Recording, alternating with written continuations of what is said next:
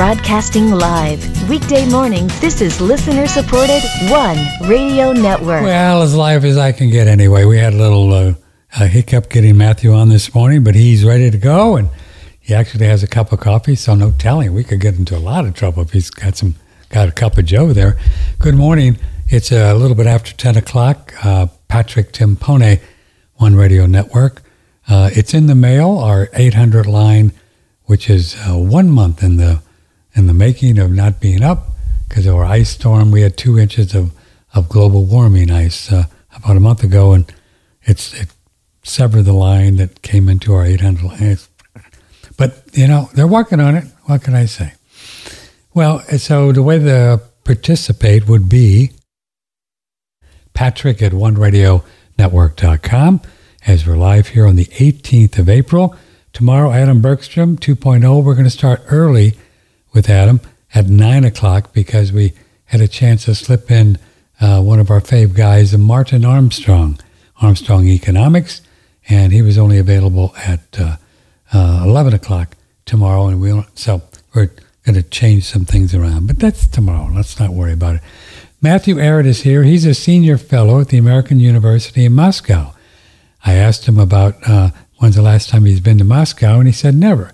So I don't know how he does that. We'll find out. He's founder of Canadian Patriot Review, Rising Tide Foundation, and author of Untold History of Canada series. He's been on quite a few times before. He's really fun. He's he's what you would call an intellectual, where you could actually go to a bar and have a glass of wine or a cup of coffee and talk about things that matter. Matthew, uh, good good morning.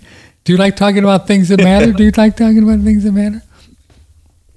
Yeah, talking about things that matter is very close to my heart, and always best with uh, with wine or beer. Yeah, absolutely. Uh, this is a. I, I always enjoyed talking to you, Patrick. You're you're one of the funnest hosts that I ever I've ever interacted with. Oh, well, so I'm looking forward to this as always. Well, it's it's my appreciate. So so when you get up in the morning and and uh, you and your lovely talk about your day. I mean, what kind of things are you thinking about lately? And you, as you look out in the world, what. What kind of says, man, I got to look into that. And I mean, what are you thinking about these days? Well, there's, there's, I, I try to stay, um, I try to keep my, my feet in as many uh, ponds as possible. And I try to grow as many feet as I can uh, at the same time. So I, you know, we're always looking for, we're integrationalists, right? So we're trying to integrate many diverse uh, moving parts into a whole, into a oneness as much as possible. So um, hmm. I don't know if we necessarily start our day with that before coffee, no, I understand. Uh, but usually it doesn't take too long for some for, for some good heated conversation about uh, about things that matter to kick in.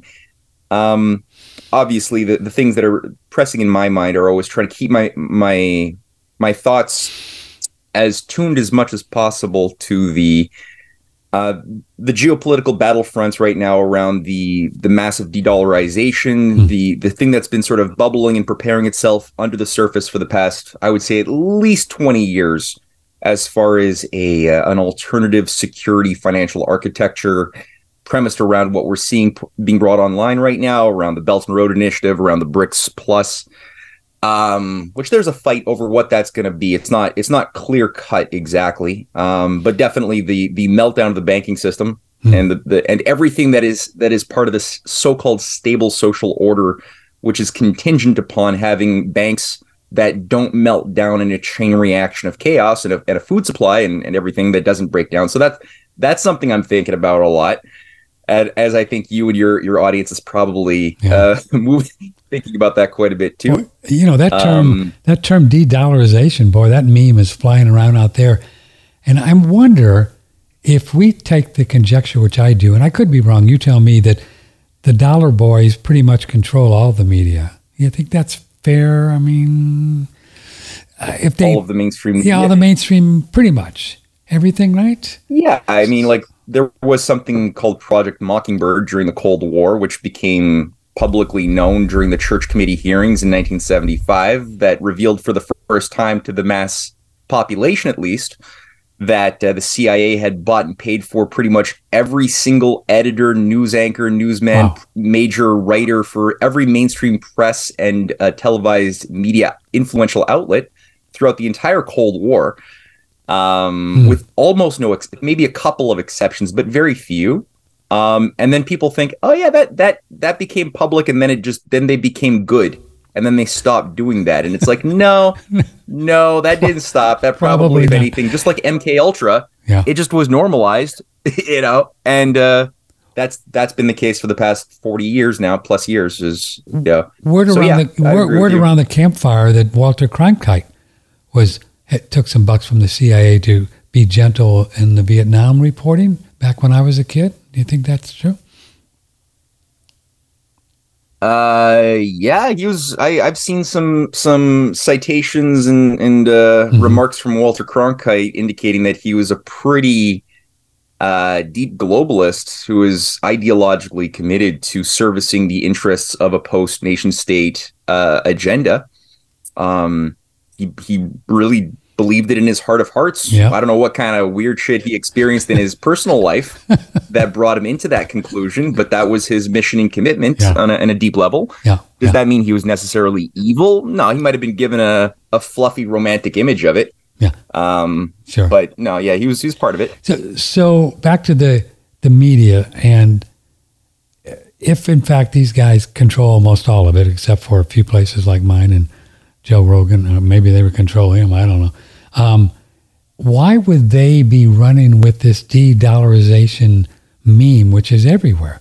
They've got to be they got to be allowing it or in on it, right, Matthew? Otherwise it wouldn't be there. Is that Yeah, yeah. Well, I think they're trying to sort of there's there's always a fight to control the narrative uh-huh. and give it spin. Um, so I, I think that, you know, you've got an I wrote an article back in uh, J- January of twenty twenty called Why the Coronavirus Will Have Nothing to Do with the Collapse of the Banking System. Really? Um, in twenty twenty? Yeah. Yeah. And, and it was like right when the word coronavirus became sort of p- publicized. And, you know, you could sort of see that that this was the plan was to sort of move us towards May. No, no, this is, this is actually end of February. I wrote that. Sorry. And the idea was to, you know, just do these crazy lockdown justifications. And I was like, okay, maybe they're going to like double down on this thing.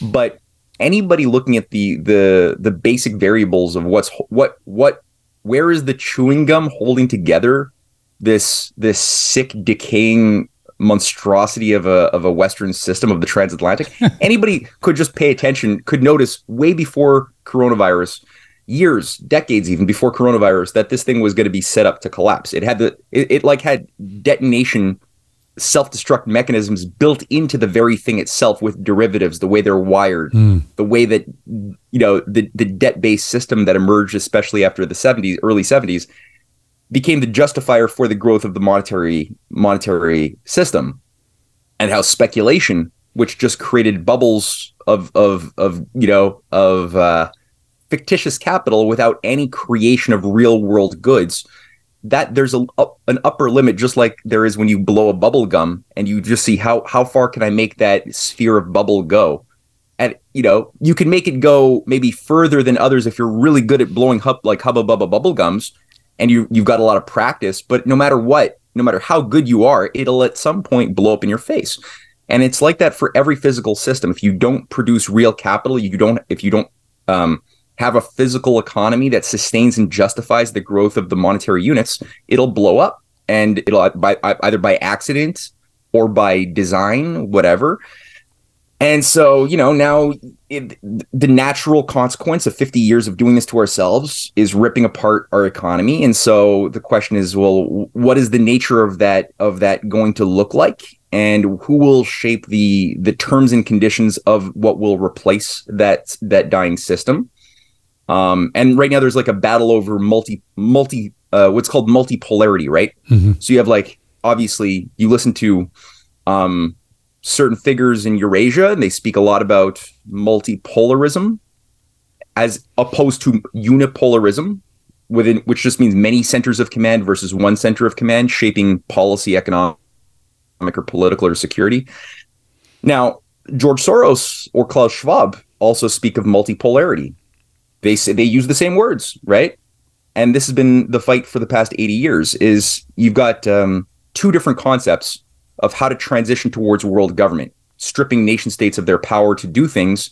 Will it be via regionalization, like we see with the European Union, which was, or the euro, which was a destruction of the sovereign powers of the individual members of the European, you know, monetary system, mm-hmm. which which abrogate their rights to define their own destiny in, in favor of a bureaucratic unelected elite, or the, you know, the Armaro, the, the North American Union that they were trying to bring online, and they still are in a certain serious way, but a different way. Um, NAFTA was a big part of making that happen back in the early nineties. Um, that's also a, a destruction of national sovereignty in favor of a corporate technocratic elite above nations telling you what you're not allowed to do. No protectionism, no national banking. That's all bad. You know, pay your debts, keep within three percent of uh, of G D P debts. Um, these arbitrary mathematical rules that have no bearing on reality. So there's that. And that, that's one idea of multipolarity or regionalization, right? So it'd be a region um, like the euro and, and, going the, back to the, and the United States, Canada, uh, Mexico, and, and have little clumps of things and then... And then the other one you're yeah, saying like part of that would like, have the Commonwealth. Yeah, yeah, yeah, and the Commonwealth would be sort of, according to Count uh, Coudenhove-Kalergi, who played a key role in, I believe it was Article fifty-four or fifty-six of the U N Charter, which slipped in this uh, permissibility for regional blocs to form. Um, Count Coudenhove-Kalergi had uh, laid out, and he's the the, the godfather of the um, pan-Europeanism, Pan Europa. You know, th- this idea of basically getting, creating a stepping stone towards global government and the restoration of the feudal, monarchical, oligarchic systems of uh, of the medieval times. That was his his agenda. He was part of one of the, the higher oligarchical inbred classes, although his father ended up having sex with a, a Japanese woman, so he was half half uh, half European, half Japanese, but he still had the the heart and soul of an oligarch. Both sides of the family went back thousands of years in the oligarchical agenda. Um, and he worked with, you know, um, Hjalmar Schacht, who was part of his Pan Europa, Hitler's finance minister. You had leading Walter Lippmann, major U S social engineer, working with the Rhodes Scholars, bringing in the fifth columnist in, in the United States. Um, he, he was working with the worst of the worst uh, fascists anyway. And, and a lot of the, the leading Nazis and, and Italian fascists were all working with Pan Europa. Um, so yeah, basically he brought in this, this clause Um, when after Roosevelt dies and the U N, you know, the U N Assembly meets for the first time to set up the charter. So Roosevelt's been dead for two weeks. It would have been a very different thing if Roosevelt had not been killed, but he was. So anyway, you had people like Alan Dulles, Coudenhove-Kalergi running amok, uh, basically infusing as many loopholes and Trojan horses into the agenda. And so their idea was, okay, let's let's.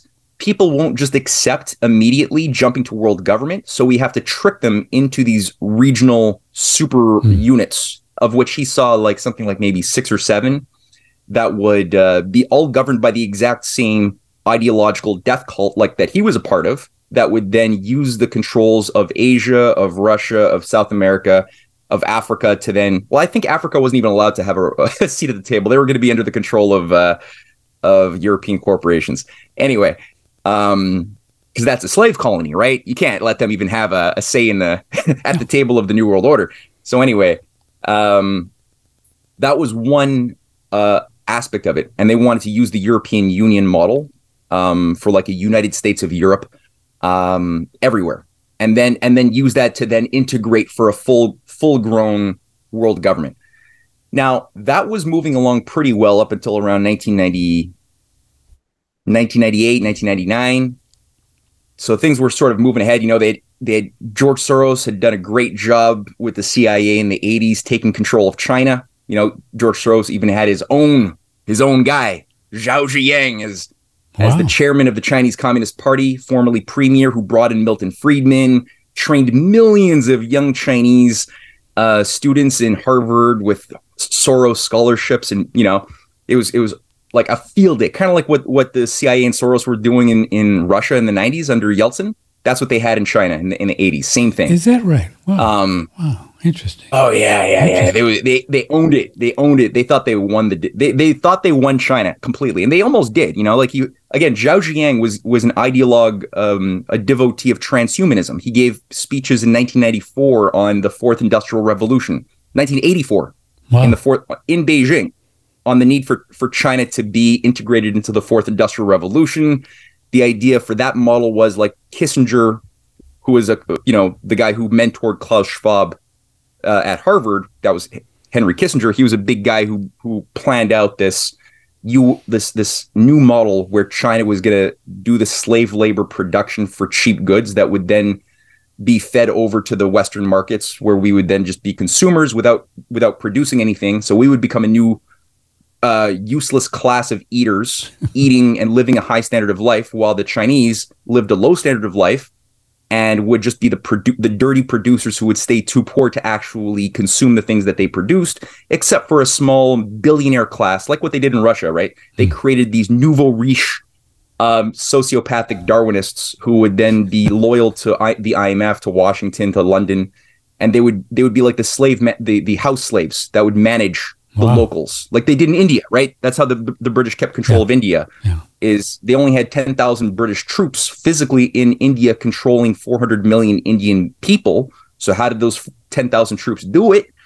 Well, they they they encouraged a sort of uh, caste structure whereby the Indian elite, who are always themselves the house slaves, controlled, self-controlled their their own hierarchies from within, and uh, they kept that that the whips the whips going all the way down the chain of of the lower castes.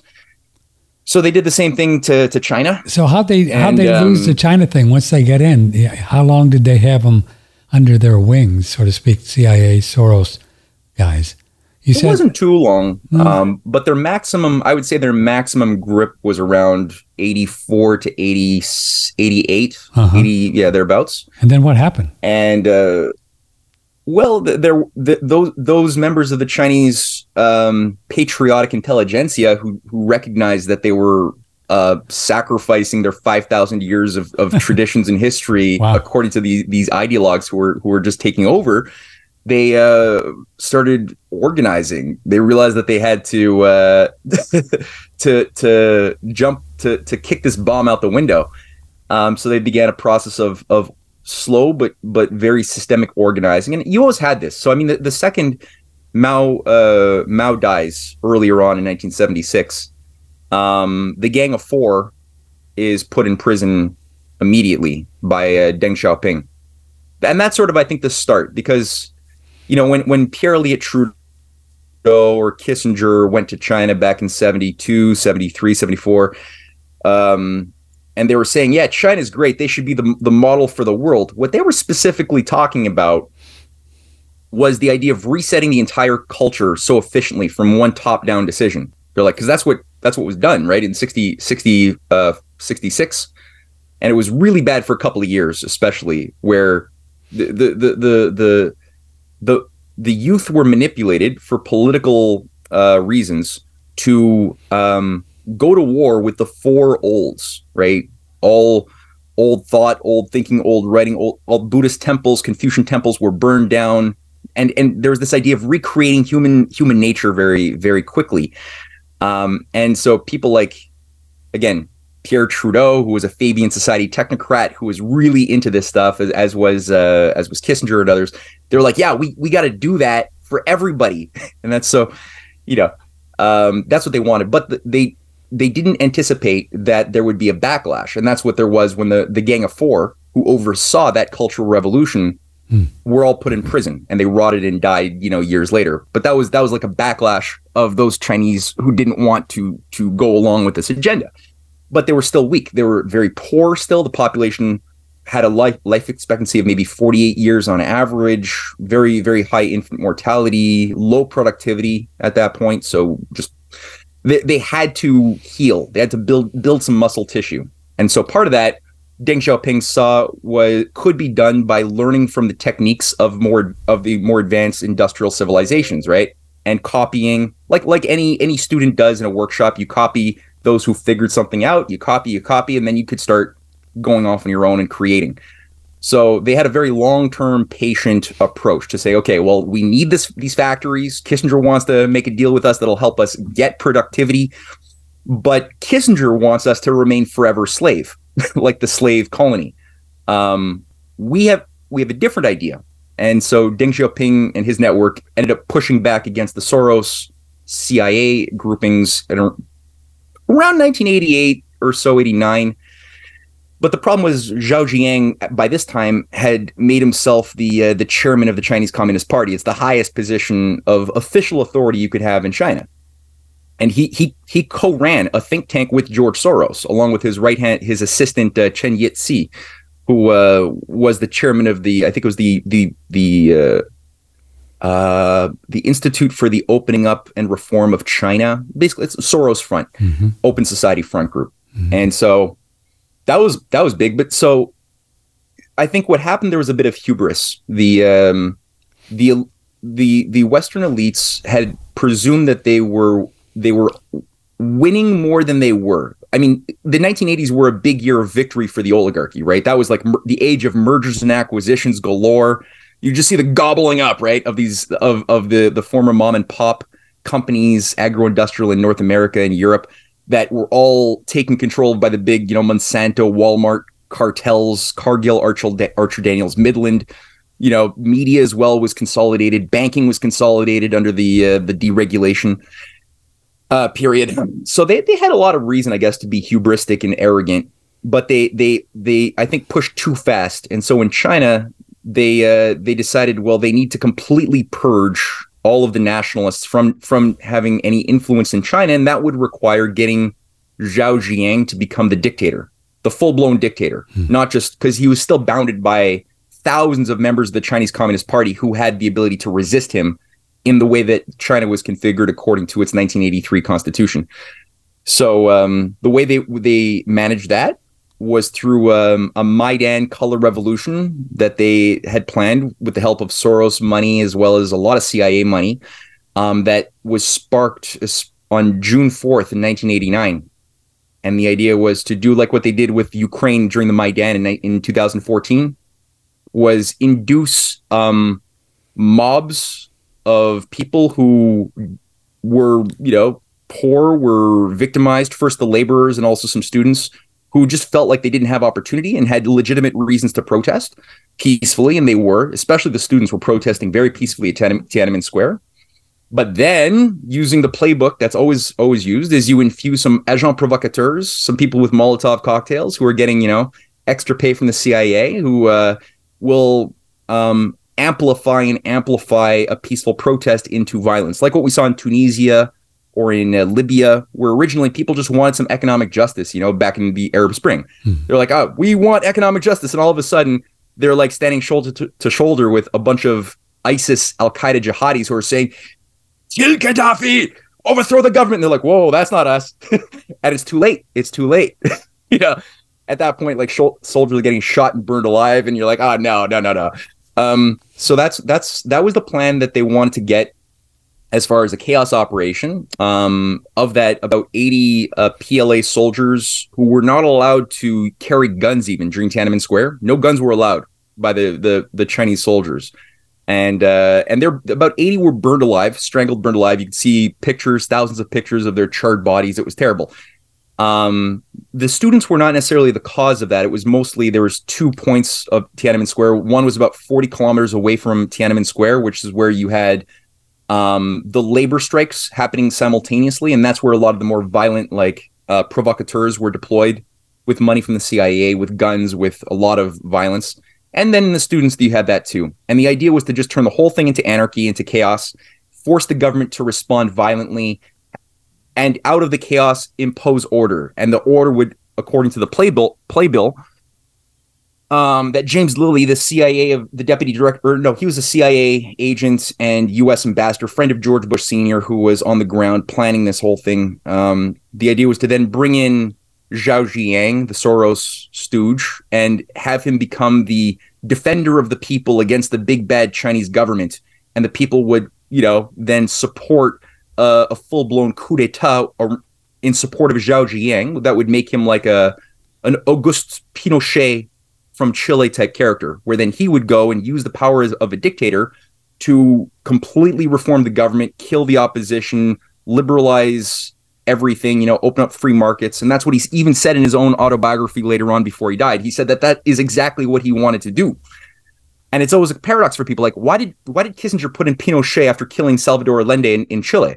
When, you know, Pinochet was a dictator, but then what did Pinochet do as a dictator? Well, he he privatized all of the state companies and he opened up Pinochet's, uh, Chile's uh, economy towards free markets. That's a weird thing for a, a dictator to do, to promote free markets. Well, that's what it's always about, because the free markets was always a cover to kill people and rape their rape their their society, their their economies, so that, you know, bigger uh, dishonest corporations could then take control of their governments by controlling the the electricity grids, the roads, everything else. That's always what the the the the British free trade was about, even in the nineteenth century, when they when they were doing free trade to Ireland, to India, as a cover, or China, as a cover to uh, to just rape and destroy them and keep them subdued. So that didn't work. Um, the uh, Zhao Ziyang was put in prison. Wow. He was he was stripped of all of his honors. He was uh, he d- died and rotted in under house arrest sixteen years later. A lot of his key collaborators were put in prison if they could be caught. If they couldn't be caught, they couldn't be caught because they escaped vis-a-vis um, Operation Yellowbird.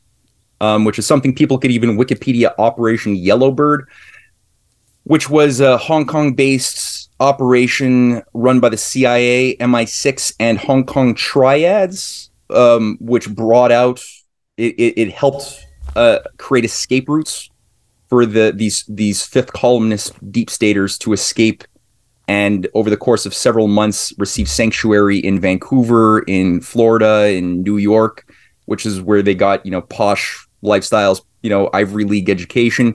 And they effectively became um, a C I A tool that's been used for the past thirty-three years to have a, uh, you know, it's it's like having like little useful, you know, uh, Chinese people who look Chinese, but their hearts are completely with the C I A, um, op- run an, an international Um, warfare campaign against the Chinese government for the past thirty-five years. I think Epoch Times and New Tang Dynasty are made possible because of this hive that first grew in eighty, eighty-nine to nineteen ninety. Some of them who went to jail, um, like this guy Miles Guo, for example, people might know of.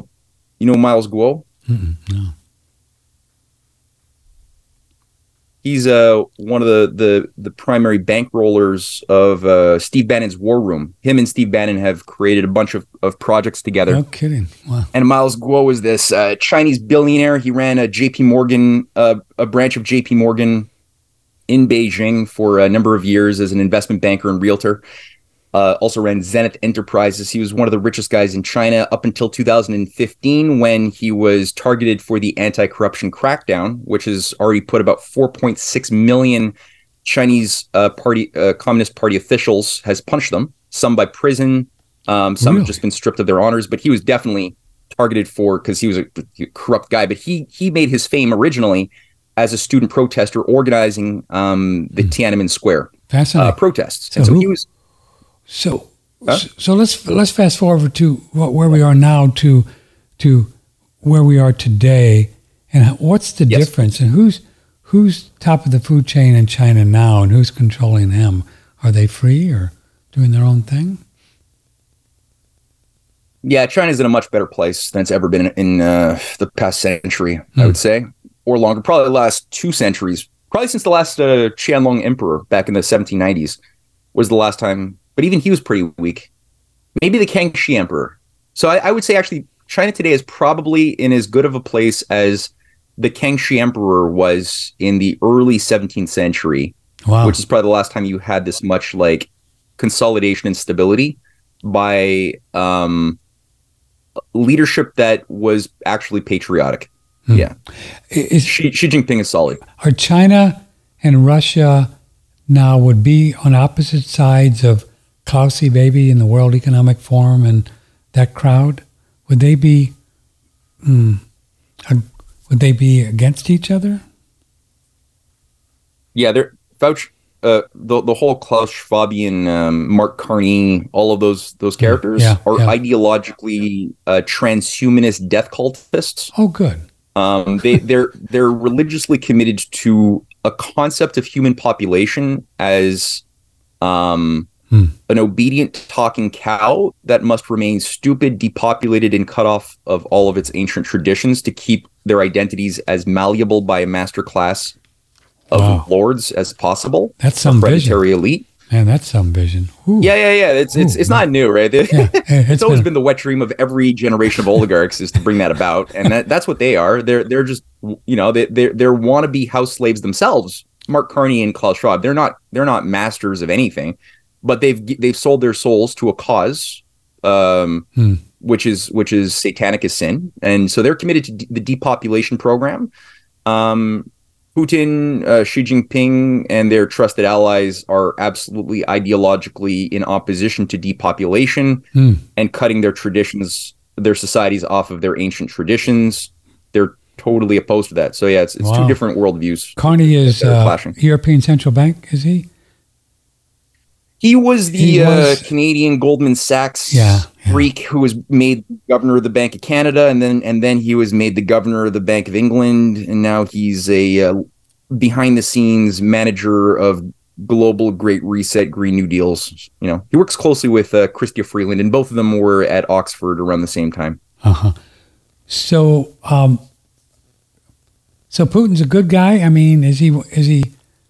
I guess there's no really good politicians, but would you say he's? Uh, describe what you what you think he's about, Vladimir Putin. Putin? Oh, he was he was brought in. You know, he was brought in uh, by Yevgeny Primakov um, mm-hmm. after the the devastating years of perestroika of the nineties. So basically, you know, where. where China learned their lesson and kicked out George Soros back in nineteen eighty-nine. Because when they arrested Zhao Ziyang, they also passed a, a law banning George Soros or Open Society to have any any um, organizational influence in China itself. So Soros was kicked out of China. Um, Russia didn't learn that lesson. They were a lot weaker, and they let Soros and the C I A um, run amok and uh, own them for, for throughout the nineteen nineties. Wow. And that was, like I was saying earlier, that was the idea under under Yeltsin of the perfect kind of regionalization desired by Count Kalergi was, you know, have uh, Russia, the former Soviet space, integrate into a new sort of like Soviet Union, but not Soviet, but now it would be a different name with um, very local controls for ethnic tribal interests that would have their own little mini ethnic enclaves, you know, in a balkanized situation. But economically, all of the system would be managed from atop by the I M F, by the the London um, Wall Street establishment, mm-hmm. which themselves were anti-American, anti-European. Yeah, uh, and so all that to say that that's what they wanted. They wanted China as well to be managed by that local elite, and then economically under the shackles of the I M F with an Asian Union. Maybe that would involve South Korea, um, a lot of the the Asian, Southern Asian states. You know, India would maybe be a part of that. Maybe they would be part of their own bloc. And then with those seven or eight blocks, then you'd be able to manage the world. So all that to say, in China, they, they woke up fast hmm. and they started re- rehabilitating their their their physical economy in the nineties. So China didn't allow for their their banks to become privatized the way Russia did. So Russia's National Bank in the nineteen nineties, nineteen ninety-two, essentially was revamped and became an appendage of the I M F.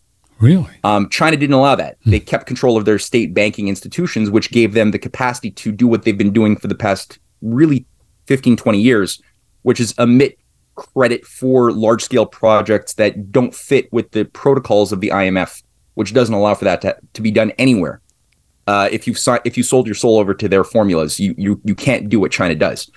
Um, hmm. Russia would have been able to to to do the same thing, but again, you know, Yeltsin, uh, and they they just destroyed everything. And they brought in Davos very early on in the nineties into Saint Petersburg um, with the uh, Saint Petersburg Economic Forum and another version of Davos there. And and anyway, they, they had a lot more infiltrators and snakes who took control of positions of influence and power. And so when when uh, when Yeltsin was flushed, Primakov was one of the the the best human beings of Russian with Russian power. Back in the day, he was a poet, a statesman, a scientist. Like this guy was, was really? an exceptional mind mm-hmm. and a strategist. And so he saw um, Vladimir Putin as the key troubleshooter that he nurtured and put into a position where whereby Putin would become first prime minister and then president very quickly um, as part of a larger, you know, program to begin to heal, to, to you know, which wasn't going to be easy. That was, that was a long-term process. He set the stage for also the uh, the Shanghai Cooperation Organization, that was that was Primakov who organized that with his Chinese counterparts as well as some Indian friends.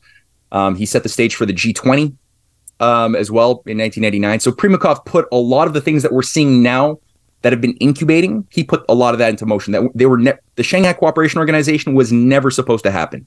The G twenty was never supposed to happen. There was only supposed to be the G the G seven. That was it.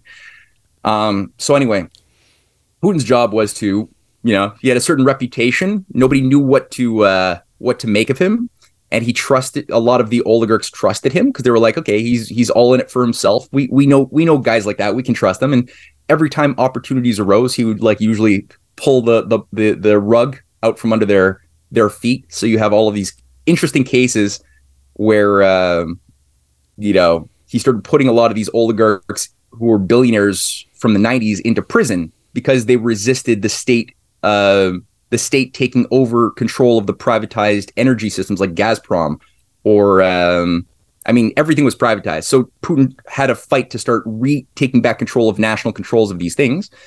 And for those who, who cooperated, he let them stay out of prison, and he would, he would, he was trying to sort of like work with those oligarchs that wanted to behave by by the by the new rules. And for those that resisted, they would either have to seek exile in London or Florida, which is what they did, or go to jail if they couldn't if they couldn't get their escape route.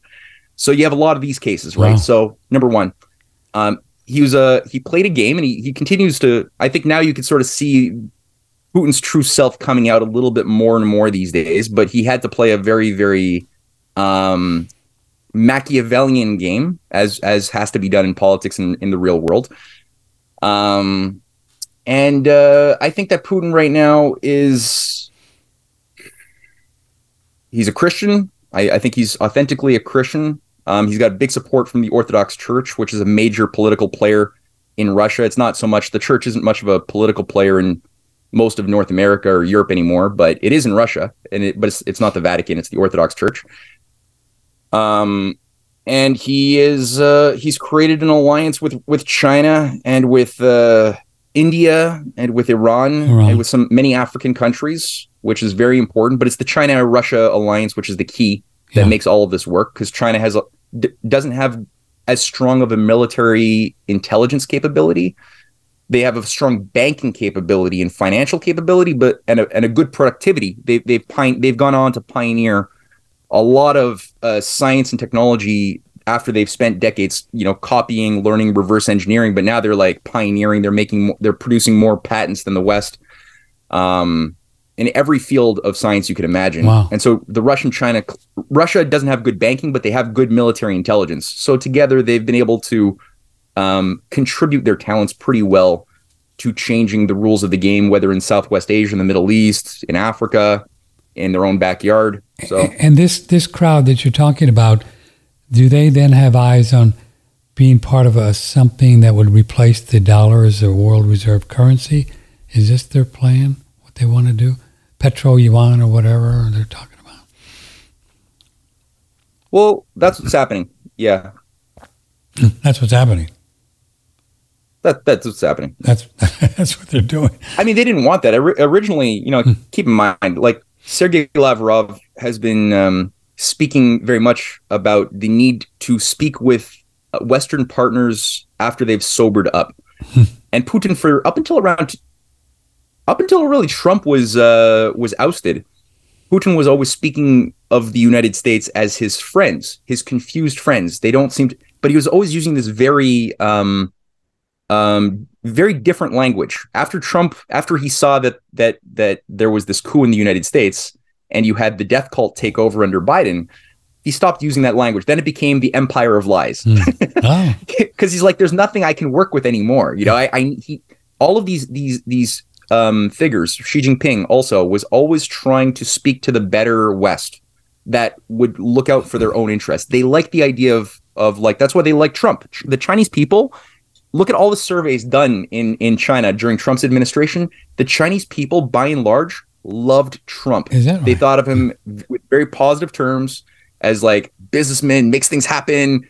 You know, they they liked him. Their their media, the state, the Chinese state media, always portrayed a very positive image of Trump for good reason, because they could see that Trump actually wasn't part of a death cult.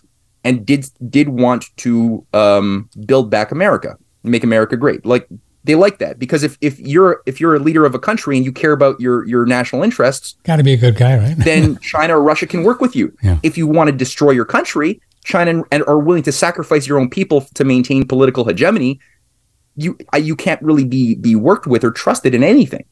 Hmm. So um, I don't think that China or Russia ever wanted for a long time to replace the U S dollar. They wanted a new system whereby a new set of rules more in harmony with like human dignity could emerge instead of the I M F World Bank system that would involve, yes, the U S dollar, but also um, their own currencies playing a role.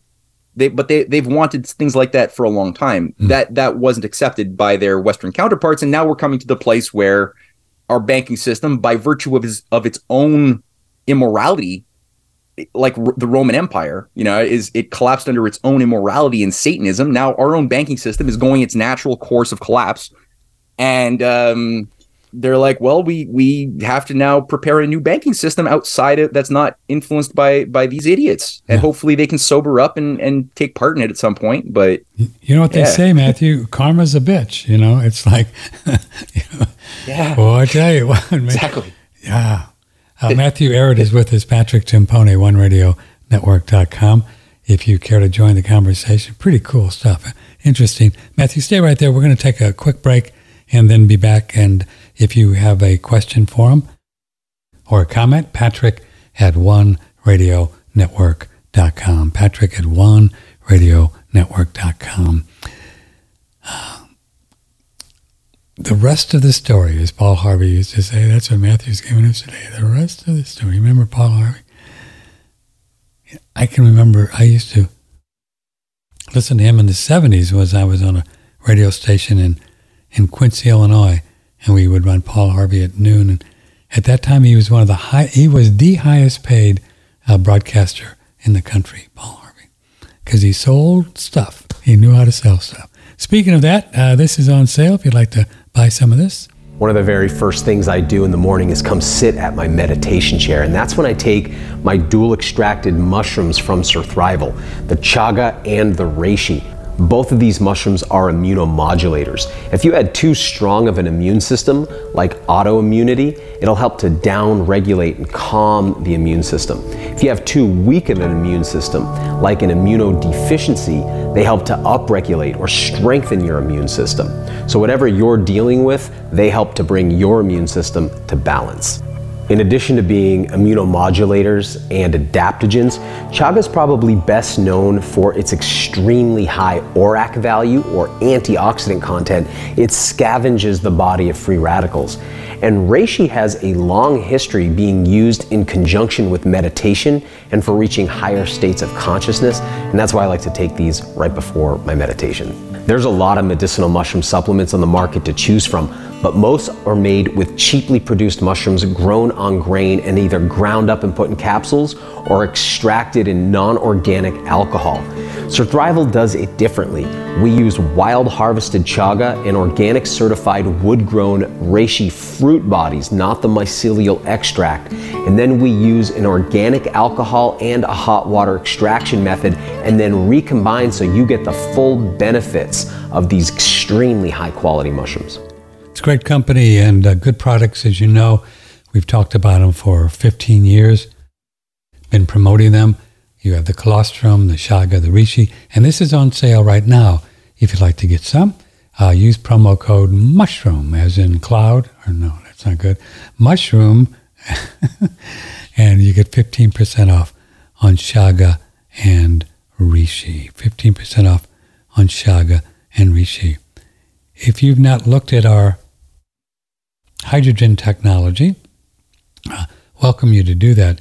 I think you'll find this a really interesting piece of equipment. It's called Holy Hydrogen, hydrogen and we think it is the uh, purest uh, food-grade hydrogen you're going to get with any machine out there. It's made in Japan, and the Japanese have been all over this hydrogen technology for um, a very long time. Most of the peer-reviewed papers are all with hydrogen. Uh, um, they use in They're, it's, they're helping people to uh, um, recover more quickly from from strokes and things like that with hydrogen. So you can breathe this at home, and you then you breathe it at home, and then also make the hydrogen water. Use promo code Holy Hydrogen. I'm sorry, use promo code One Radio, uh, and you get one hundred dollars off. And just order it through our website. I saw a uh, an article this morning. Um, you, the U K unveiled their first zero-emission hydrogen electric H G V with class-leading three hundred seventy mile range. Hydrogen Vehicle Systems, H F, H V S, is a new U K-based hydrogen vehicle and uh, three hundred seventy mile range, zero emissions. Wow. You should see, look at this baby. It's a big old truck, a tractor trailer that drags these big tractor trailers across the country. Hydrogen. A lot of people think hydrogen is going to be the next big deal. We'll, we'll see. Um, quickly, before we go back, if you'd like to get some sulfur, we have our sulfur is, we think, one of the best ones out there. We don't know of a cleaner one or more pure sulfur. You can go on One Radio Network and order the sulfur. And it's um, and then if you want more than four pounds, just email me, Patrick at one radio network dot com. It's a great product. It helps the body to detoxify everything in their brother and their sister. And it's sulfur on One Radio Network. Okay. From the Hill Country in Texas, this is one radio network dot com. We are getting a fun education in the real history of what's going on in the world with Matthew Ehret, and this is what he does for a living, studies this stuff. Um, somebody here, George, thanks for having Matthew on. I always enjoy it. I get an earful. Uh, does he know if the oh Central Bank of Russia is privately owned by the one at the Fed, or is it owned by the Russian government? Do we know the Central Bank of Russia? The Central Bank of Russia, um, which currently is chaired by um, Elvira Nabulina, um, a Yale-educated, I believe, monetarist of a Keynesian bent, hmm. um, is, it's not clear to me exactly, I'll be honest with you. Um, who owns it or who the runs it? The proprietorship of it per se, I believe by and large, it appears to be um, like it's a government-owned building. It's It seems to be uh, generally under the influence of the government, but there are a lot of loopholes in its constitution, which is pretty big.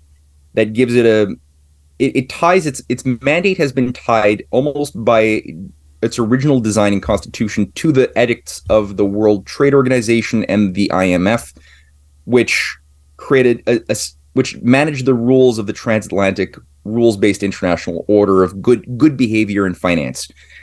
So um, the, these are again shaped by Keynesian doctrines of pricing, inflation theory, things like that.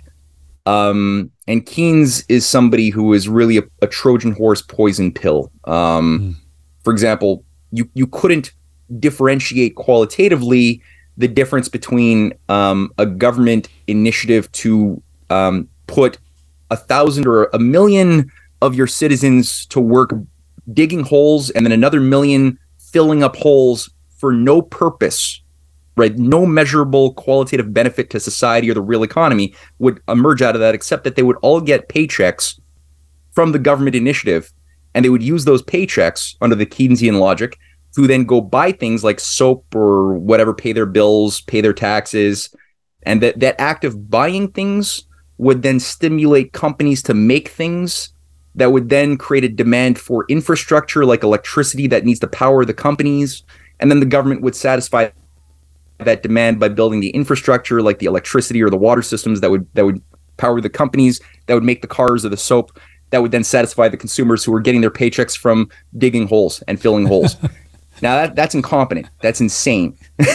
um, real real statecraft uh, involves appreciating that the, the quality of the effect of the jobs that you are bringing online are going to both benefit the individual people living in the society and the society's productive powers as a whole, as Abraham Lincoln himself understood very clearly with his support for national bank renewal as well as the greenbacks as his uh, as his compromise back in uh, eighteen sixty-two when he put a, brought the greenbacks online. He couldn't get a national bank. He didn't have the support, but he did do what he did as a stepping stone. He died too soon, but he understood that, you know, you need to build the transcontinental railway. You need to build coherent canals, water projects, schools um, that are going to have all sorts of nonlinear benefits to um, the nation as a whole. So that's that's that's that's different. So the the Russian bank being under the sway of the I M F makes a lot of stupid decisions and doesn't they they don't know what they're allowed to do. As a sovereign nation, you can do things like what China does, um, and and emit credit the way Lincoln did or the way China does today, which is very similar in, in practice, quite ironically, which is emit, you know, ten, twenty year credits, investment loans that will have very low interest, um, very reasonable terms, um, that are tied to concrete projects that have to be built. That's the only conditionality of the of the Chinese banking system. When you when wow. when you look at um, the way that they emit loans for themselves or for their neighbors, barring a few exceptions, the the thousands of loans have all been tied to the condition of get it done, build the bridge, build the tunnel, build the industrial hub, the the the, the special um, um, enter, enterprise zone. Just build it, get it done. If you got to pay bribes, if that's the way you do things in Zambia, you pay the damn bribes, just whatever, make it happen. That's their only condition. In in, in the I M F or the World Bank case, the can you know there's there's a list of a thousand conditionalities that involve. Yeah, we'll give you this loan if you want to build this. This you want to you want to build this hydroelectric dam. We'll we'll give you this three billion dollar loan, says the I M F, under these conditions, that you pay thirty-six percent interest, that you use foreign companies to do it, that you make sure that the uh, that you that you privatize all of these state, you know, your your healthcare system, and and you do all of these other things that are unfortunately not only not going to let the the dam be built, but anything that happens is going to make you more of a, a debt slave to us and more underdeveloped and and backwards, you know, as far as a you you you are. So it's different. Russia, again, they're still under that sway. Hmm. Um, I think that the the fact that their their foreign exchange reserve holdings in U S do, you know, that, that were that were that were in offshore bank accounts, um, three hundred billion dollars were seized yeah. in Europe. A lot of a lot of offshore accounts. A lot of you know they, they kept a lot of their their their ruples in foreign accounts. That was so-called seized, although not a lot of people know where exactly that is. So there might have been a bit of a trap there set. Um, but it, it's it's definitely torn off. It's it's broken the illusion of the authority uh, of the Western I M F model of banking. Um, so maybe this will result in people like Sergei Glazyev and more competent economists of Russia having more of um, a p- influence in uh, the financial system. And, and Glazyev has been very loud for over two decades saying that that that Russia needs to adopt a more robust American system economic style banking model the way China has successfully done. So there's a fight there, so too. That I, would I don't be know which way it's going to go. Russia but. monetizing debt with the ruble, just like the Fed does with the dollar, where they, they could, you know, they would create rubles and loan them out like the Fed does.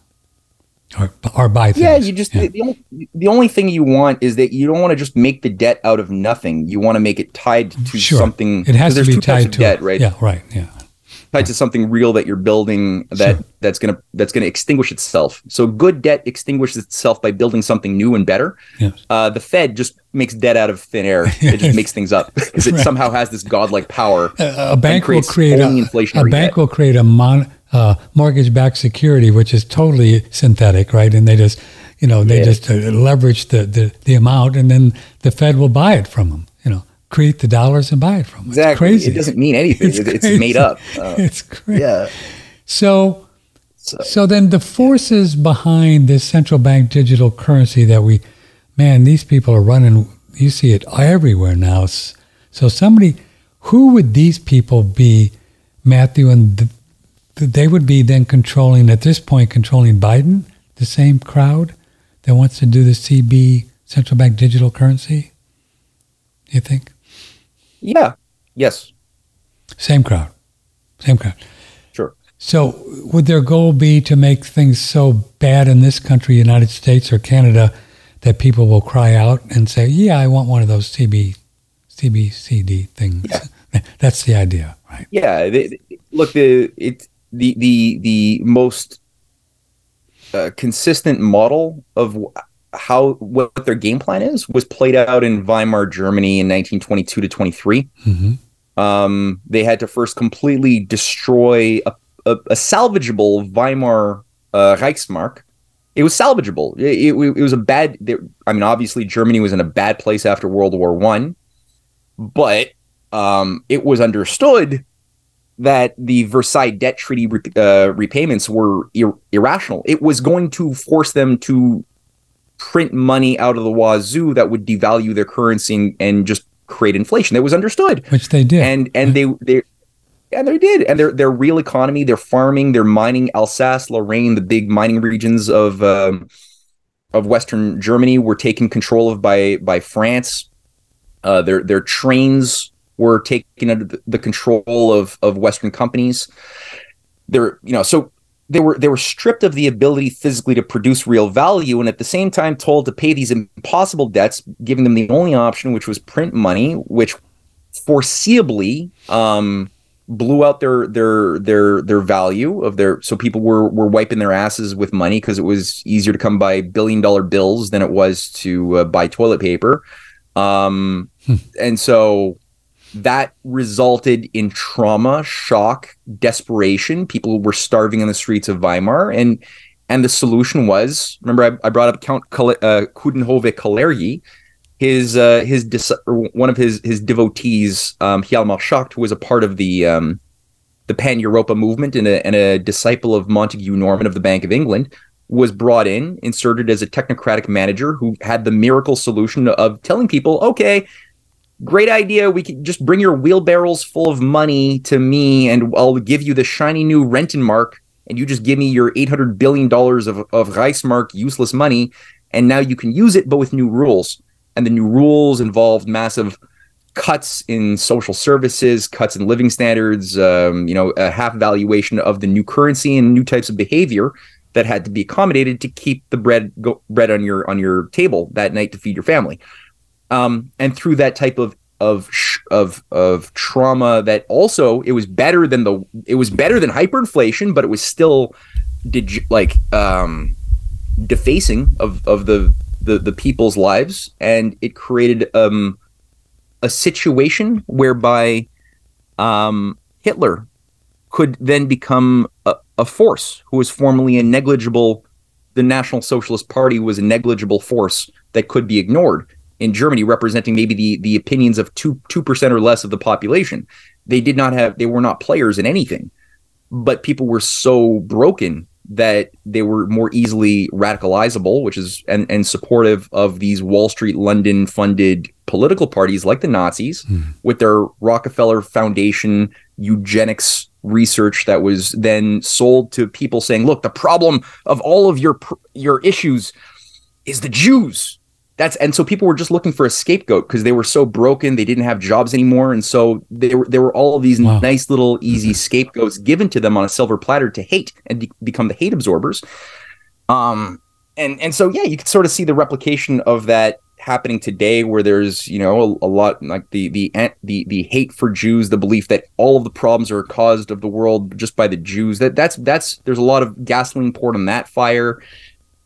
Um. Not so Nazi, you know, there's even the opinion being promoted that, you know, the Nazis were actually the good guys in World War Two. They were against the big bad bankers. They were the real nationalists. I'm seeing that everywhere. A lot of people come up to me every time okay. I write something nice about Franklin Roosevelt or Lincoln. I'm told, no, Lincoln was the fascist. The slave, the slave South was actually the good guys. And Roosevelt was the bad guy. He was the fascist working with the, the Jewish bankers, and Hitler was the good guy. And it's like, wait, really, really, is that the case?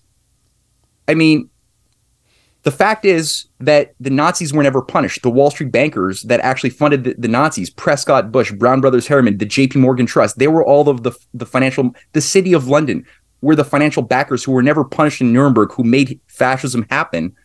They're the ones, and the Nazis, you had eight S S, leading S S officers who ran the NATO's Central European Command between nineteen fifty-eight to seventy-four. All of them were former high-level S S officers who ran NATO's Central European Command. Um, Stefan Bandera, the, the leading Nazi collaborator, along with Mikola Lebed, the ne- leading Ukrainian Nazi collaborator who killed one hundred thousand Jews, Poles, Slavs, gays, They killed them all, and they became absorbed by the C I A, M I six, and they rewrote our history for the Ukrainians who have all been sitting in Canada, you know, being given these new textbooks that paint World War Two as if Russia was the bad guy, you know, the Nazis were the good guys, or Finland. Finland has a big Nazi problem. They had the swastika on their, their National Air Force official logo up until the twenty twenty for a century. It was the swastika. And the the the Finns during World War Two were working with the Nazis, killing the Jews, the gays, the Slavs in Finland, and and shipping them off to, to Draco and other things in Poland, and declaring war with the Russia. Like, they were at war with Russia throughout the entirety of World War Two. So it's like, this is what's being brought into NATO. So, you know, the fact that so many people are being led to believe that to be a nationalist and to hate and to, to fight the Great Reset, you have to be pro-Hitler. That's not a coincidence. Hmm. That's there because they, the, the Nazis won, and they, they want you to think that. There's many people out there, not many, but a few that argue that uh, there's lots of Nazis in Ukraine. Um, and that's part of this whole yeah. this whole Ukrainian war thing. That's true? Same thing. Yeah. Oh, yeah. Same that's thing. True. Yeah. Nazis are all over Ukraine for that reason. Wow.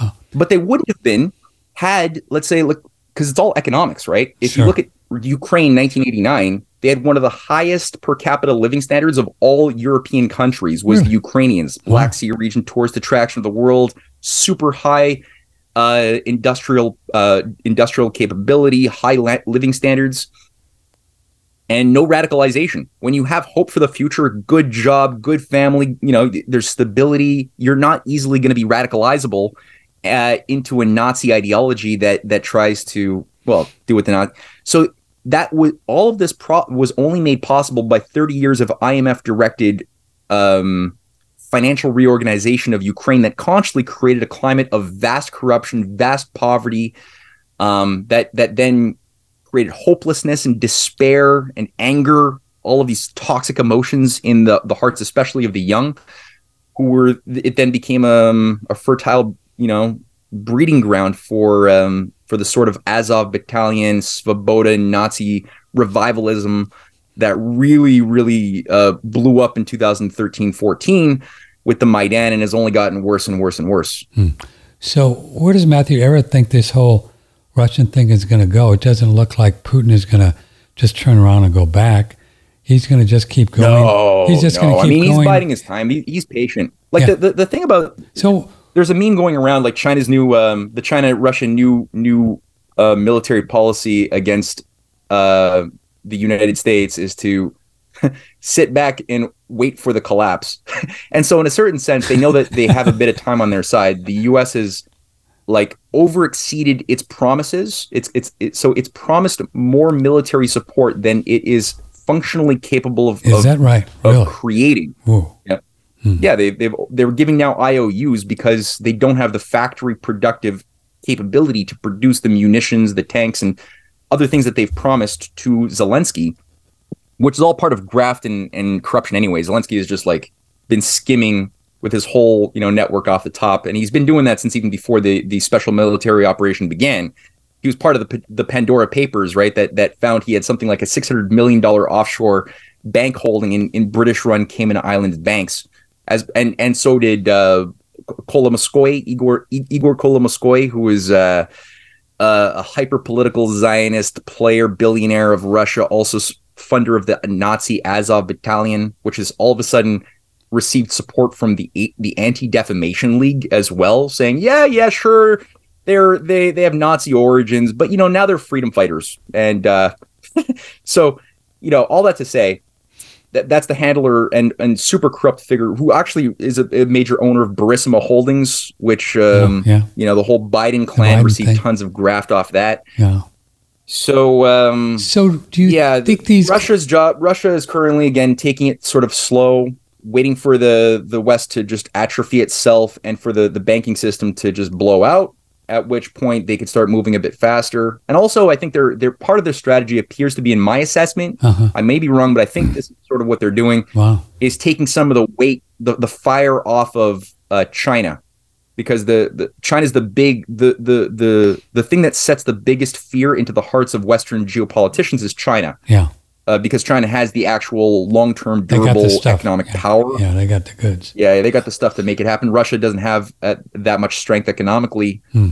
It's it's it's it's a fraction of China. So Russia's more of like an immediate threat, but they figure that they could, if they could just like get the oligarchs in Russia to kill Putin, create a coup d'etat, then they could easily get Russia back on board with the New World Order. So they script. really think they can do Whereas, that. They can pull that off and get rid. Oh, they Putin. think that they've they've come out openly saying so. Wow. I mean, John Bolton, many many Western um, figures who are big players um, have openly said. Even Biden has even said, "We need a regime change in yeah, Russia. Russia needs a regime change." He sure. said that twice.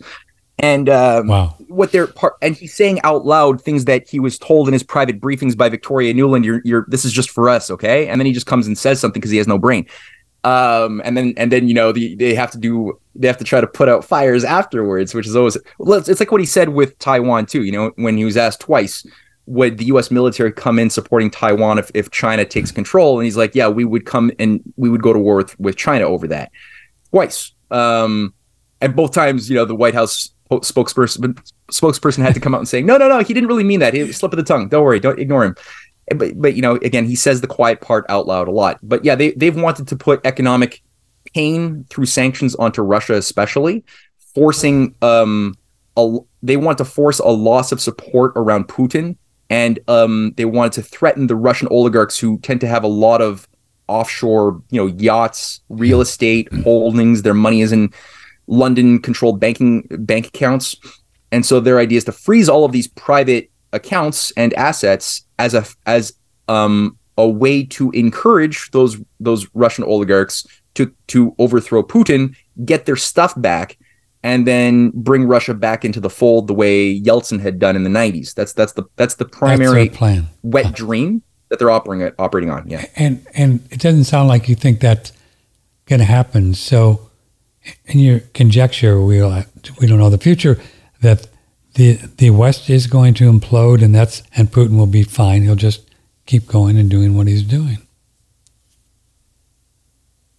Uh, yeah, I mean, I don't know. I don't. I don't like talking about details of what it's what the world's going to look like after a, right. a Qing reaction default of whether it's by the default of the U S debt this summer or whether it's by some other trigger. And there's so many points of trigger that could that could yes. uh, unleash the chain reaction. Who knows? I don't I don't I don't know what that's going to look like. Um, it's probably not going to make it on a certain on a tactical level. It's not going to make the lives of the Russians or the Chinese easier. I mean, that, you know, th- their economies are still contingent upon a foreign export market that that involves the West as playing a big role in justifying the Chinese productive centers that still outsource and, and, and provide a lot of physical goods for the West. That's still a thing.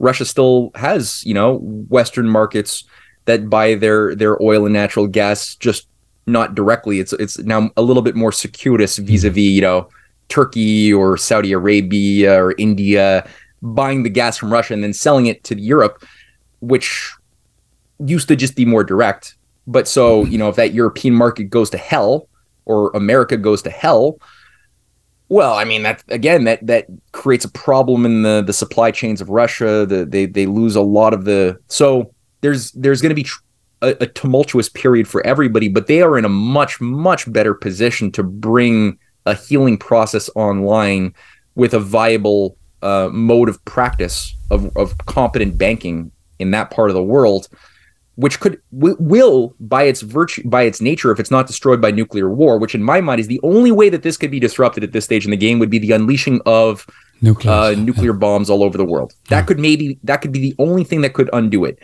But if that's if that's avoided, then their success is in our benefit because it creates um, something viable that we could take part in as part of our longer term recovery. We need we need to have something viable. So yeah, that's there. It, it feels like half of this country, or maybe more, are, I don't know what to call them, but they've been programmed through Google and Facebook and, and Microsoft and all this thing for years in the media into becoming more and more whatever this woke thing is. Um, so now the the A I is like the big thing. And um, Matthew, the way I look at this A I thing, uh, there's nothing intelligent about it. right? It's just a database. And whoever programs the database, the information comes out from the programmers, right? I mean, it can't think. Yes. It can't think. We only we can think, spiritual beings, souls. We can think critically. A I is just a database, right? It's just a database. And now they're talking about, yeah, well, well we don't know what it's going to do because it could take over. I mean, this is all crap what they're what they're talking about. It can't take over anything. It doesn't. It can't think. It just connects yeah. pieces, right? Well, you you have a, a metaphysical identity, I do. Patrick. So the the common sense. And it and it, it's not very common. You know, they say common sense is not very, very common, ironically. Um, but what you've just expressed is a very reasonable, common sense observation about thinking being more than simply logic. Yes. Because any computer can do logic. Are connecting two things. You know, yeah, are comparing things and connecting them. Yeah, or, compare pattern information. A computer sure. will see a certain pattern, a set of relationships that are plotted on a on a Cartesian grid. And it'd be like, okay, that that set of patterns and that set of relationships are pretty similar. Mm-hmm. And since my programmer has infused a meaning qualitatively into this set of relationships being like Bill, and this set of, you know, anything that looks like, th- like that set of data points will be associated with the identity of Bill. So I could see like a facial recognition, you know, being a, so you overlap a pattern. Um, They could do that. That's, that's, that's basic like. That's going to be know, easy, right? Easy. Arist- yeah, easy. That's easy Aristotelian logic one oh one. It's a useful tool that the brain can do, but that's not what thinking is. Human thinking involves also, as you just pointed out, concepts of your sentiments, your insight, yeah. your ability to see behind, behind the surface of things, to to be influenced by matters of conscience, to, to be mm-hmm. influenced by matters of inspiration. Yes. Right? Yeah. Um, yeah. Those are not things you could put into a program, into a computer. That only humans do those things, and they allow us to to to make these incredibly miraculous uh, creations yeah. of, of new discoveries, new new artistic displays, things like that. So um, the only way that people could be persuaded that A I is this dangerous, like is this thing that will make humans irrelevant in the next phase of evolution as technology just moves evolutionarily along its path without humans, unless we integrate with humans the way Elon Musk is saying we should right. with Neuralink and become relevant a little bit. The only way people could believe this garbage is if they've been so de- um, it, reduced to the standard of thinking like a computer through their education, yes, through sir. their bad mental habits. And if you if you yourself is, have never experienced proper human thinking and you yourself think like a like a, a, a Turing machine, you might be persuaded that your mind will be replaced by a computer because you don't know human thinking. Yes. So I agree. You know, I agree. Um, I agree. Yeah. Yeah. But yeah. overall, yeah, it's a psyop. It's a total psyop. It's a total psyop. Did you see where Musk is going to do truth? Uh, G H. Now he's going to do his own. Yeah. I saw that article this morning. And we said on Tucker Carlson, it's going to be a new A I called Truth G H P T or something like that. So he's claiming his is going to be the truth. Like, sure. Whatever. I'm an idiot. No, I, I, I have no respect for Elon yeah. Musk, honestly. I, people treat him like he's this great genius billionaire who just earned all. He's the richest guy in the world. And listen to him speak. There, there is so little substance in what he says. He's he very clearly has training handlers who, who school him on what he's going to say. He doesn't have any depth of insp- of of any good reason, because like a. A lot of the things he says, it's like, I agree with a lot of the things he says, but if you listen to why he came to the conclusions that he came to, like, for example, I, I, I, I'm a technological optimist. I believe in um, magnetic levitation, rail being the next phase of, of human engineering. That's a good thing. Me and I too. believe in human, that's where it's you know, going, space yeah. exploration, all these good things. Yeah. I like that. I like the idea of like a Mars colony for the next generations. I like those. That, that gets me excited. But if you listen to him say it, like, well, why do you why do you want maglev rail or or Mars uh, exploration um, projects? He's like, because it's cool, because I want it, because because we should. It's like, what the fuck? That's no. I mean, listen to John F. Kennedy speak, right? Like, yeah. if anybody wants to see somebody who has substance, who also supports technological progress in a in an optimistic way, listen to somebody with substance like J F K giving his reasons why these things are good, and compare it to Elon Musk, who's a synthetic shell of a nothing, who's a big transhumanist freak working for the military-industrial complex, um, helping to overthrow governments in Iran, um, destabilizing Ukraine, um, the, mm. merging us with machines as a transhumanist. Like, the guy's on so, working to create mRNA vaccine tech with one of his three D printing firms. Um, like, wow. On every level, it smells rotten, and people, they just want it. Hero so badly that they just flocked him. Or this B B C interview, which, you know, he's like, he looked really bad for a while because of a lot of the the the the censorship that he's still doing despite the Twitter files on Twitter, and having said, okay, let's just forget about the Twitter files, it's old news now, and he's now trying to get people to to stop thinking about it, and it looks really bad. And so, you know, they set up this B B C um interviewer who's incompetent to uh, to grill him, but in a very incompetent way. The whole thing was rehearsed. And and he these things are used to, like, champion the fact that this guy is the big freedom fighter on the inside, white hat. And it's like, I believe you can be a really rich person and be a good person.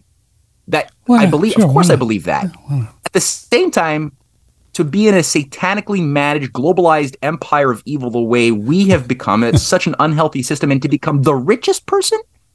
No, I'm sorry. Yeah. And to be that soft-minded, you're you're you're a cardboard cutout in my mind. Um, so yeah, Elon Musk is is putting he's a big part of the A I myth psyop and this truth mm-hmm. G P T garbage. Yeah, it's it's complete psyop. Amazing.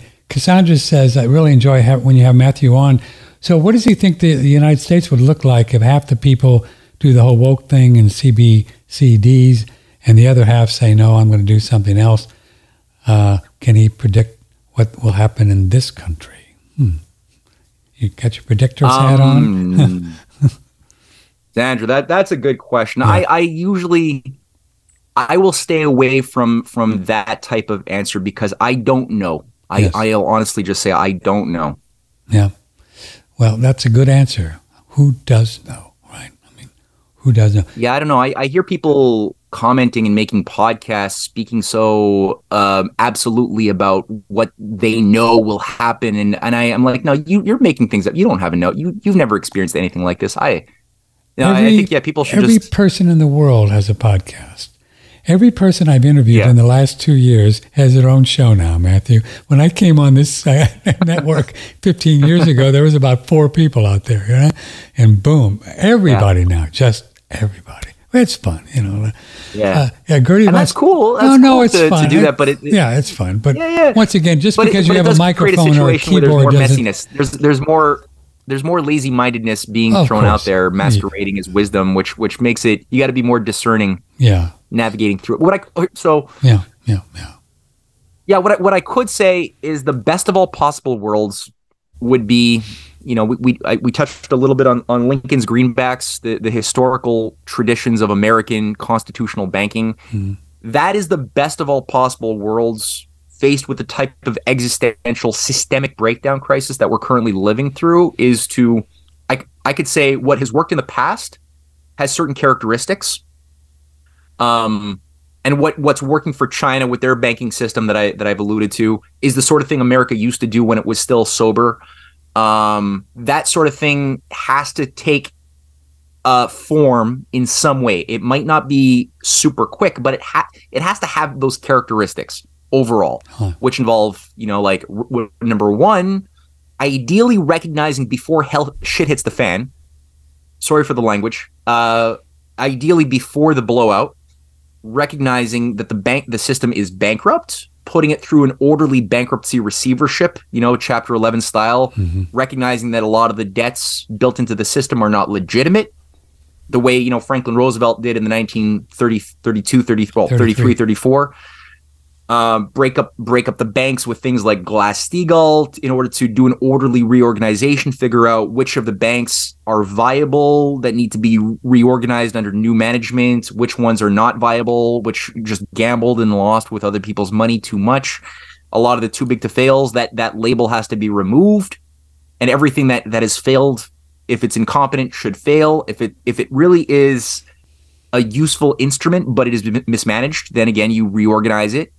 and you you protect people's savings within um you know in, at the time of the the thirties it was I think one hundred thousand dollars, then it moved up to two hundred fifty thousand dollars of guaranteed protection. Currently the fe- the Federal Deposit Insurance Corporation doesn't even have a fraction of what's needed to cover the deposits, which is why a lot of I think three hundred billion dollars of deposits vaporized yeah. right at the last wave of crisis. That's a fraction of the the the type of chaos that could easily happen again.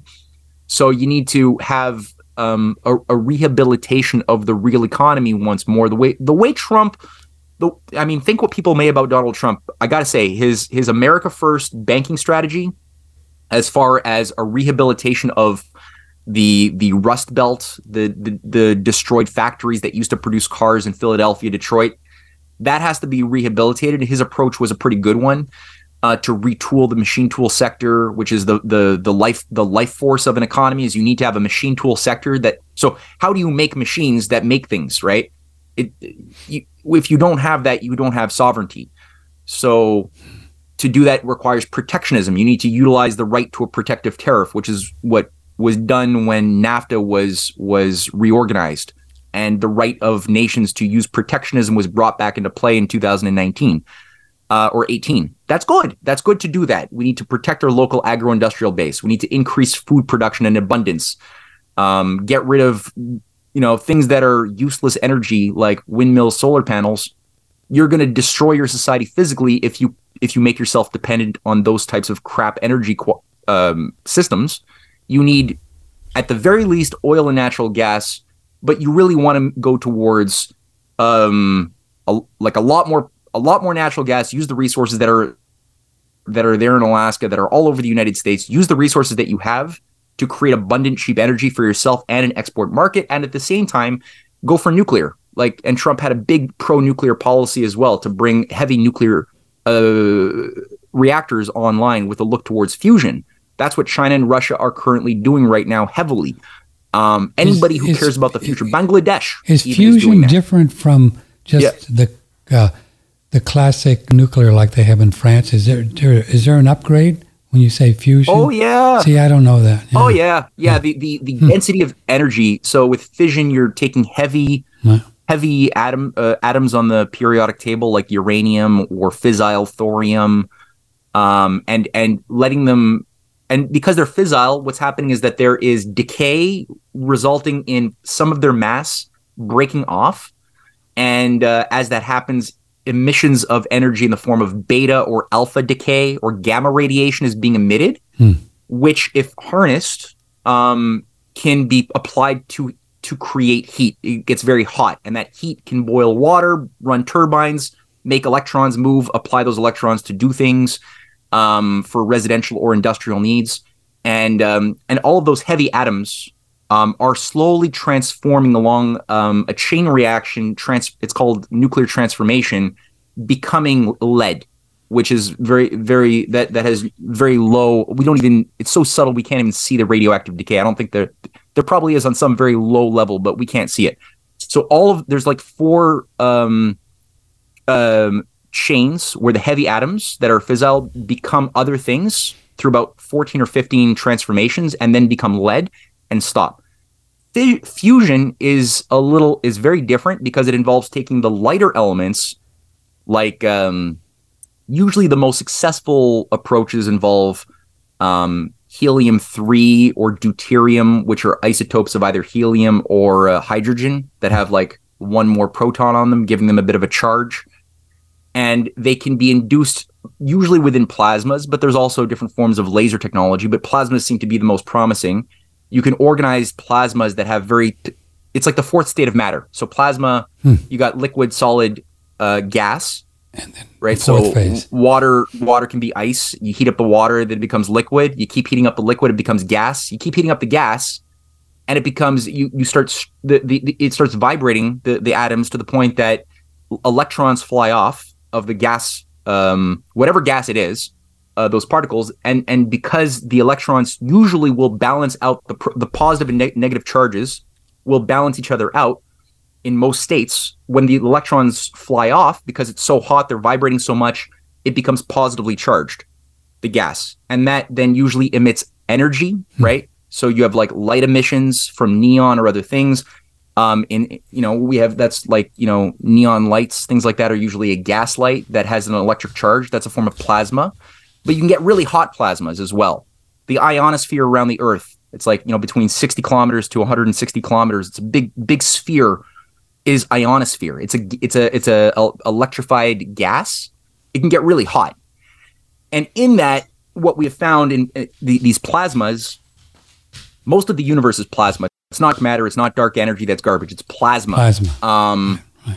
What you find, it's like Birkeland currents as well. You find that there's a space for geometrical motion of electricity, but also geometric objects like vortices. You usually will end up form. It's like a, a, a form of fluid dynamics. Um, solitons, these hyper-organized states of will just appear inside of plasmas that are perfect spheres. They call them, again, solitons.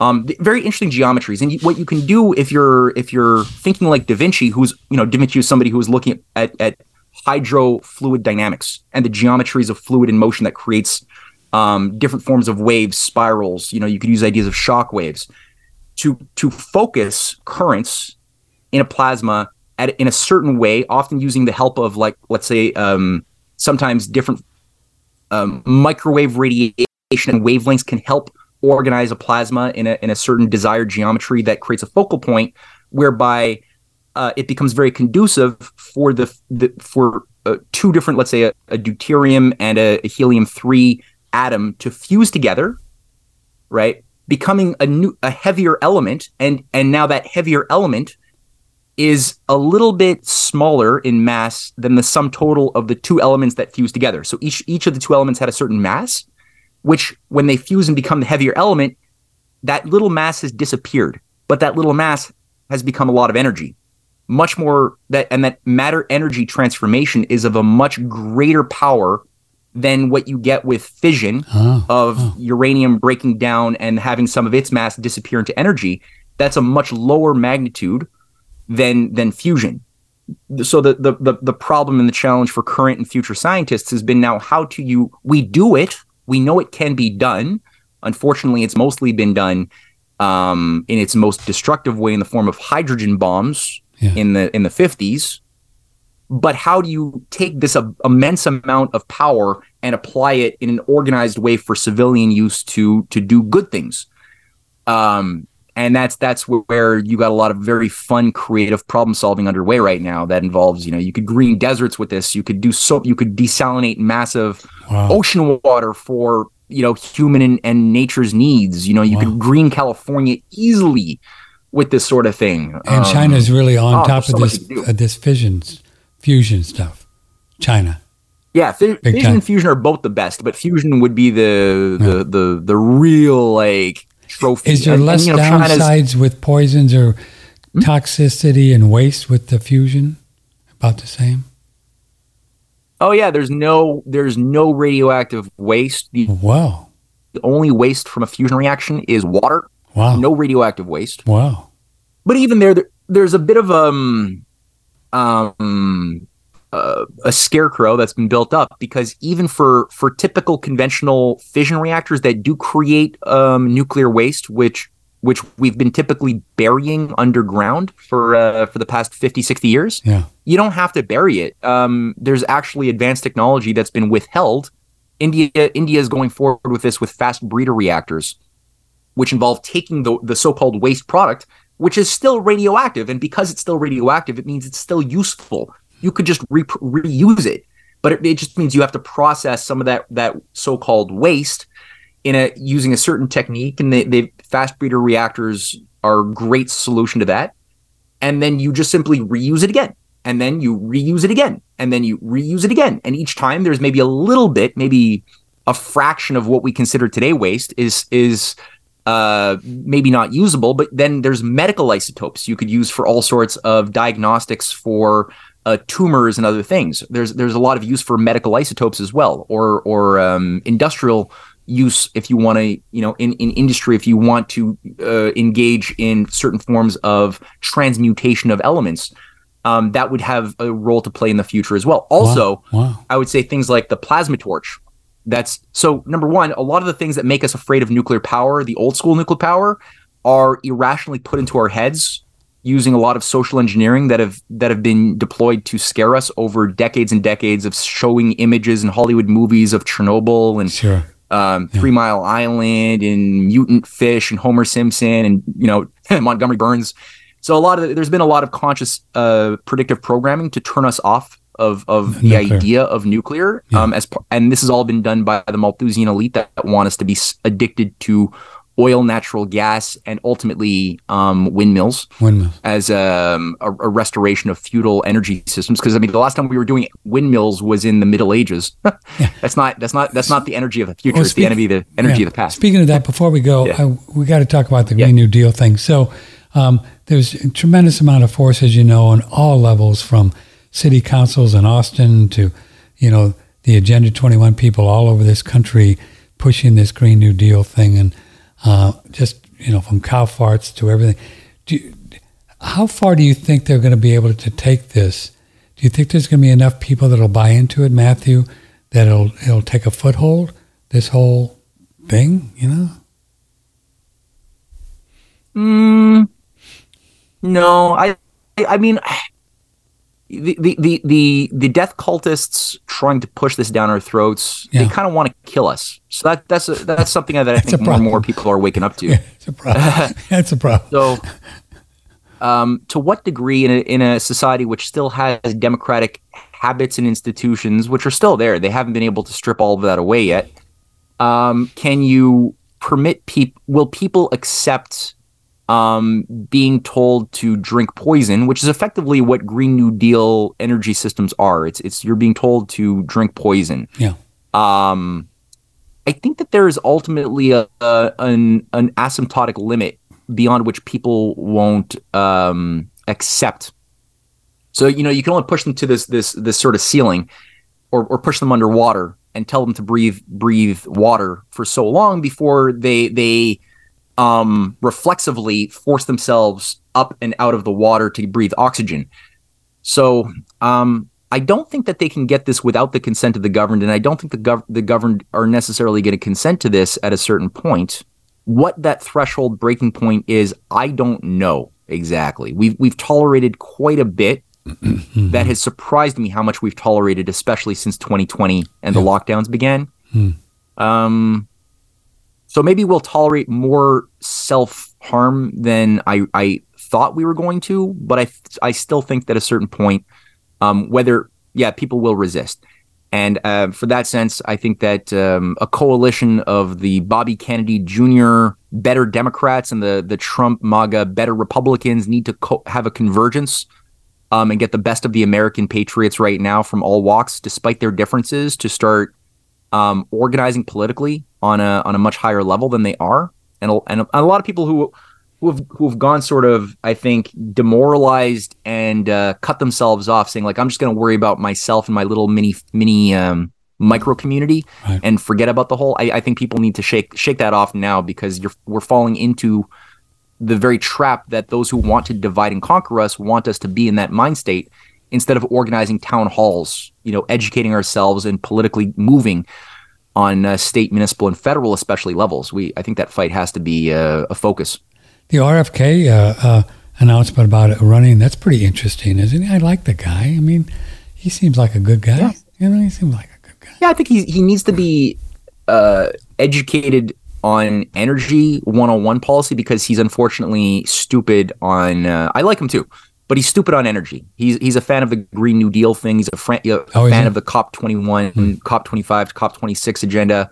He really thinks that humankind, he believes all the global warming climate models. So does he really? He really it's, needs to wake up and shake himself out of that crap right. um, to be a serious player. But he's he's an authentic human being who recognizes important elements of how this dictatorship policy works, what killed his family members. He gets that. So, uh, yeah, you can work with him. You, he can be worked with. Mm-hmm. Mm-hmm. But people shouldn't be soft on him around the energy thing either. Even his supporters and friends need to like mm-hmm. give him a loving smack on the head and tell him to like look at the the facts more seriously, because he's playing into um, some bad operations there. So before we go, we have a lot of Canadian listeners, and uh, we don't talk about mm-hmm. Canada much, even though you live there. So before yeah. we go, finally, what shape are you guys in? What's the lay of the land there with Trudeau and you know, the globalist, and it's similar to here. Yeah, yeah. Is it same? I mean, I'm, same deal. Canada isn't a bad place. It's a bad place. Canada isn't a very bad place right now. Yeah, there's there's a little bit of a little bit of resistance in Alberta, mm-hmm. a little bit of resistance in Saskatchewan, on a state on a provincial level. Um, I'm not seeing too much. I don't see anybody paralleling the type of um, potential leadership exhibited by Bobby Kennedy Junior or, uh, or uh, even Trump. I think he's still a viable uh, fighter despite his his failings. I think he's viable, and I think both of them would would do well to converge their support base in a in an organized fashion with a geopolitical, a global outlook towards, um, you know, putting out the fires of war with Russia and China, which are the biggest moment for the moment existential threats to civilization yeah. as we know it. Um, and then working on the banking system, having a discussion in a serious way about, you know, reorganizing the banks, having a like a Bretton Woods, you know, real Bretton Woods real like deal. There was in forty-four yeah. to set up the, the terms of a new banking system that's not death call depopulation based, but rather productivity oriented. Um, with other nations invited to the to the table for two or three weeks, you know, and have an emergency conference.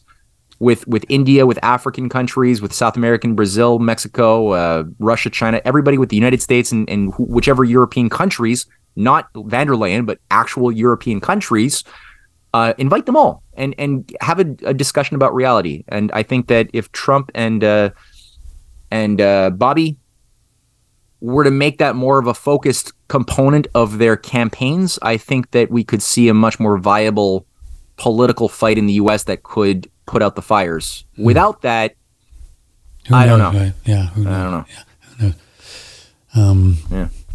Canada and yeah, Canada is just being a bitch right now. I, yeah, I, I, I'm, gonna, I'm gonna, I'm gonna hold. I'm gonna withhold. I don't want to say any curse words again on your on your show. I don't want to say any bad words about poor old Canada.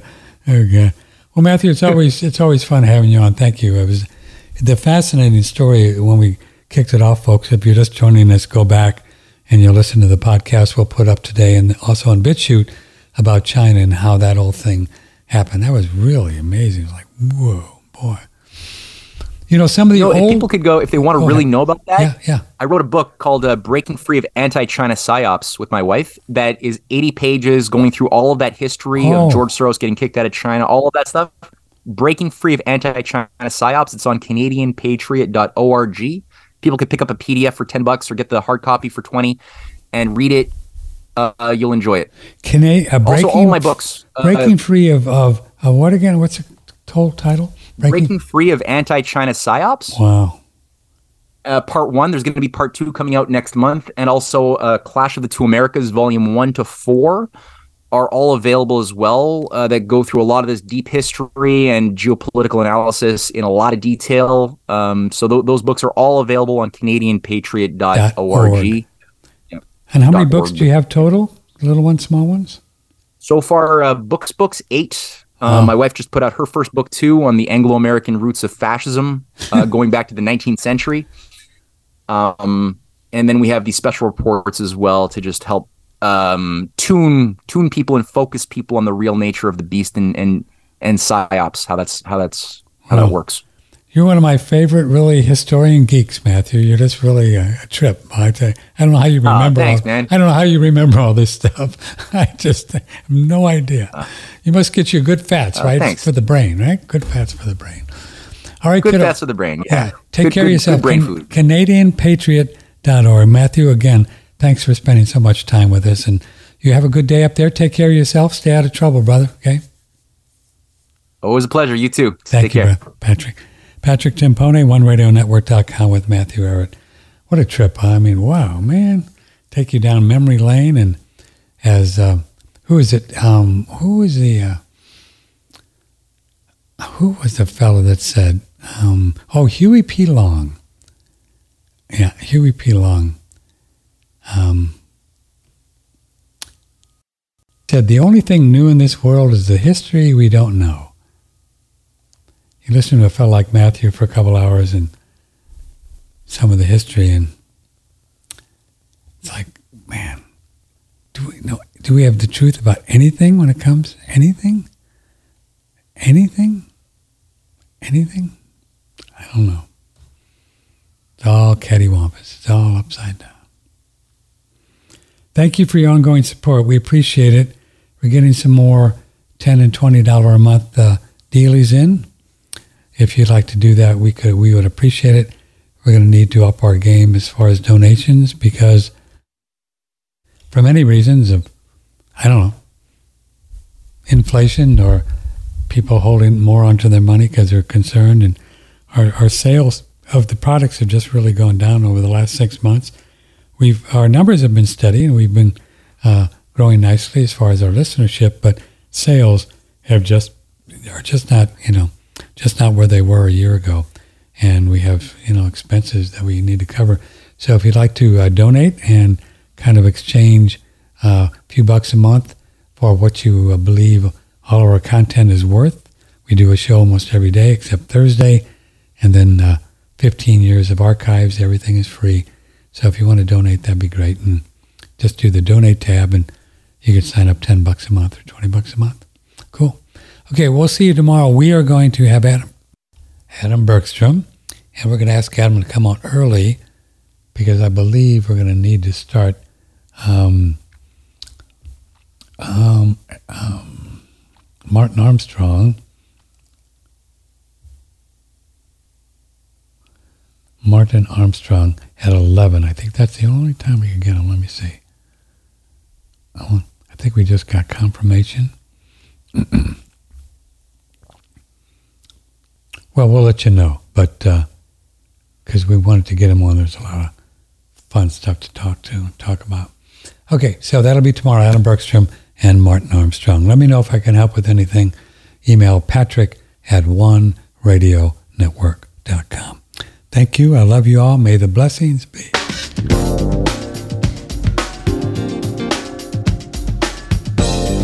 Know the Source on One Radio Network.